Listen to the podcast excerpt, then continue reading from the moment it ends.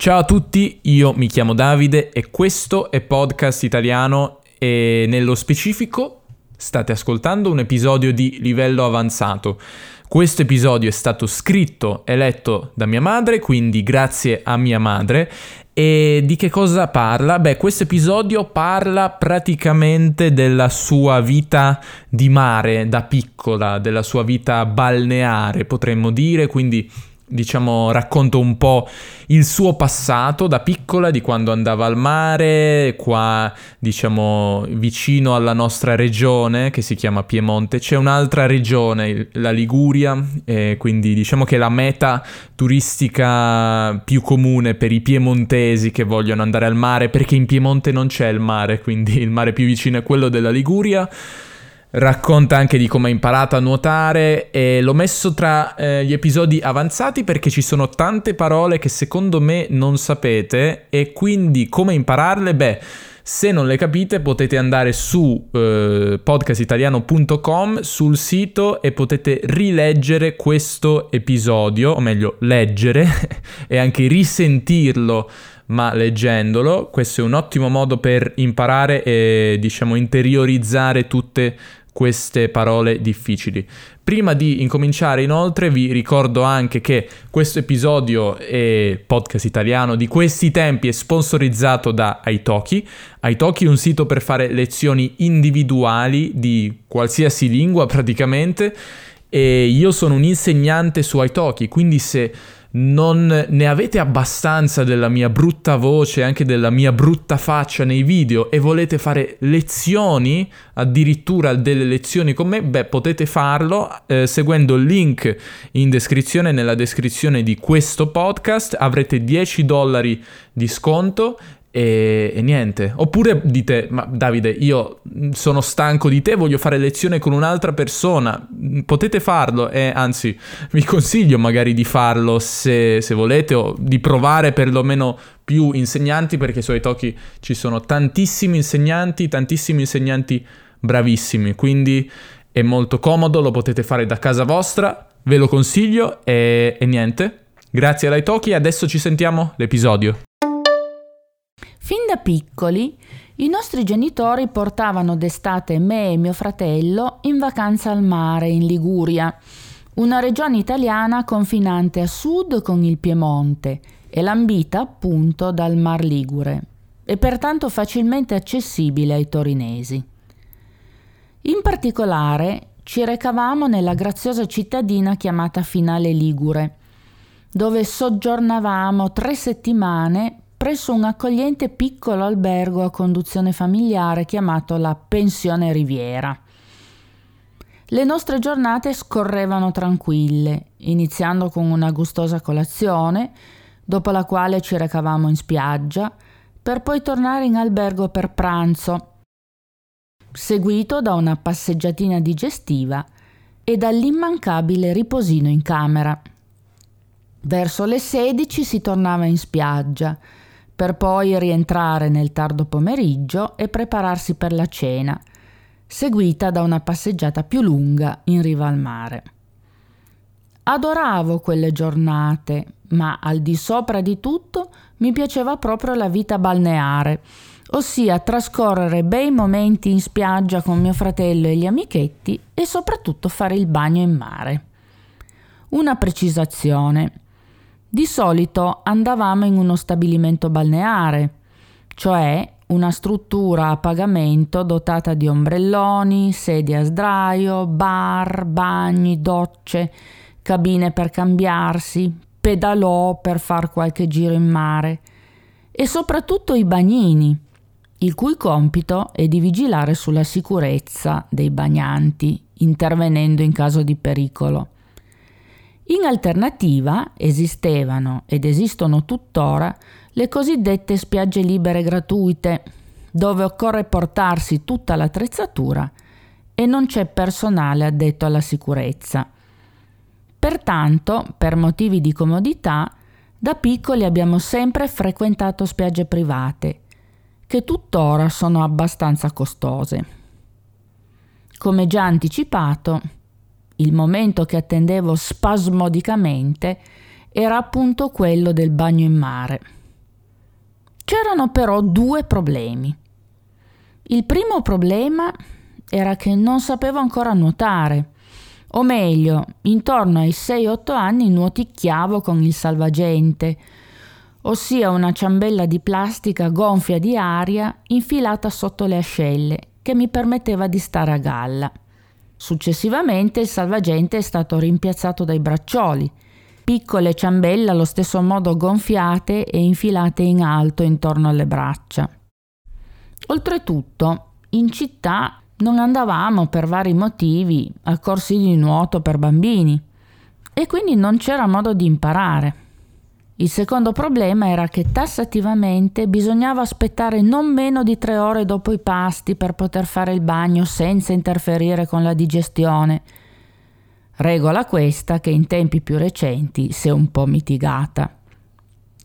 Perciò cercavo di ingannare il tempo giocando con la sabbia, bagnandomi i piedi, quello almeno era permesso, e chiedendo ogni mezz'ora a mia mamma se potevo entrare in acqua. Finalmente il momento tanto atteso arrivava, ma mi era concesso di stare in acqua al più 20 minuti per non raffreddarmi e buscare qualche malanno. Ma veniamo alla questione più interessante. Come ho imparato a nuotare senza salvagente? Avrò avuto circa 11 anni, dunque non ero più una bambina. Una nostra vicina di ombrellone, una ragazza simpatica, si era offerta di insegnarmi. Perciò mi portava in acqua senza braccioli e mi sorreggeva a galla a pancia in su o a pancia in giù per farmi acquisire le nozioni di base. Però non è che facessi grandi progressi. Un bel giorno mi ricordo che di mia iniziativa, all'insaputa dei miei genitori, entro in acqua senza braccioli e mi lascio scivolare provando due o tre bracciate a stile libero. Una grande conquista. Sono riuscita a stare a galla da sola e man mano con il passare del tempo e il costante esercizio ho acquisito sempre più sicurezza in acqua, fino a raggiungere la meta più ambita da noi ragazzi, la boa, ossia in realtà la piattaforma galleggiante collocata a circa 50 metri dalla riva. Ma veniamo ad un'altra conquista. Come nuotare a faccia in giù, ossia con il viso immerso nell'acqua, e come imparare a respirare correttamente. Di fatto avevo imparato a muovermi in acqua, ma con la testa rigorosamente fuori, e quindi per acquisire uno stile più adeguato bisognava fare un ulteriore passo avanti. Un'estate, alla fine delle vacanze, avrò avuto 14 anni, trovo dal giornalaio un libricino intitolato saper nuotare. Interessatissima decido di acquistarlo, ma ahimè era ora di tornare in città e pertanto non avrei avuto modo di mettere in pratica gli insegnamenti. Però non demordo e una volta a Torino decido di cimentarmi ugualmente con il primo fondamentale esercizio, come tenere aperti gli occhi sott'acqua. Si trattava di riempire una bacinella o un lavandino di acqua, collocare sul fondo qualche oggettino tipo un anello, un braccialetto o simili, immergere il volto fino alla fronte, aprire gli occhi e guardare gli oggettini prima posati. Insomma, mi sono armata di coraggio e ho seguito alla lettera le istruzioni. Non è stato poi così difficile e la soddisfazione che ho provato è stata indescrivibile.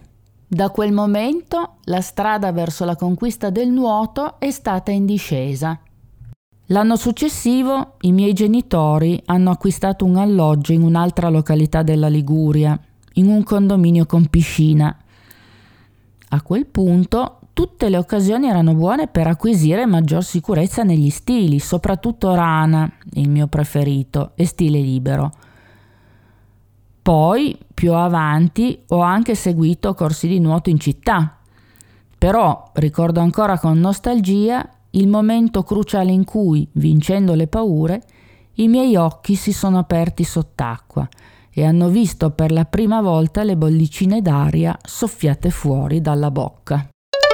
Ringrazio di nuovo mia madre, penso che scriva molto bene. Che cosa ne pensate? Potete scrivermelo nei commenti a questo episodio sul sito e scrivetemi se volete altri episodi con mia madre. Mi hanno detto alcune persone che mia madre ha una bella voce, quindi mi, fia- mi fa piacere sentirlo.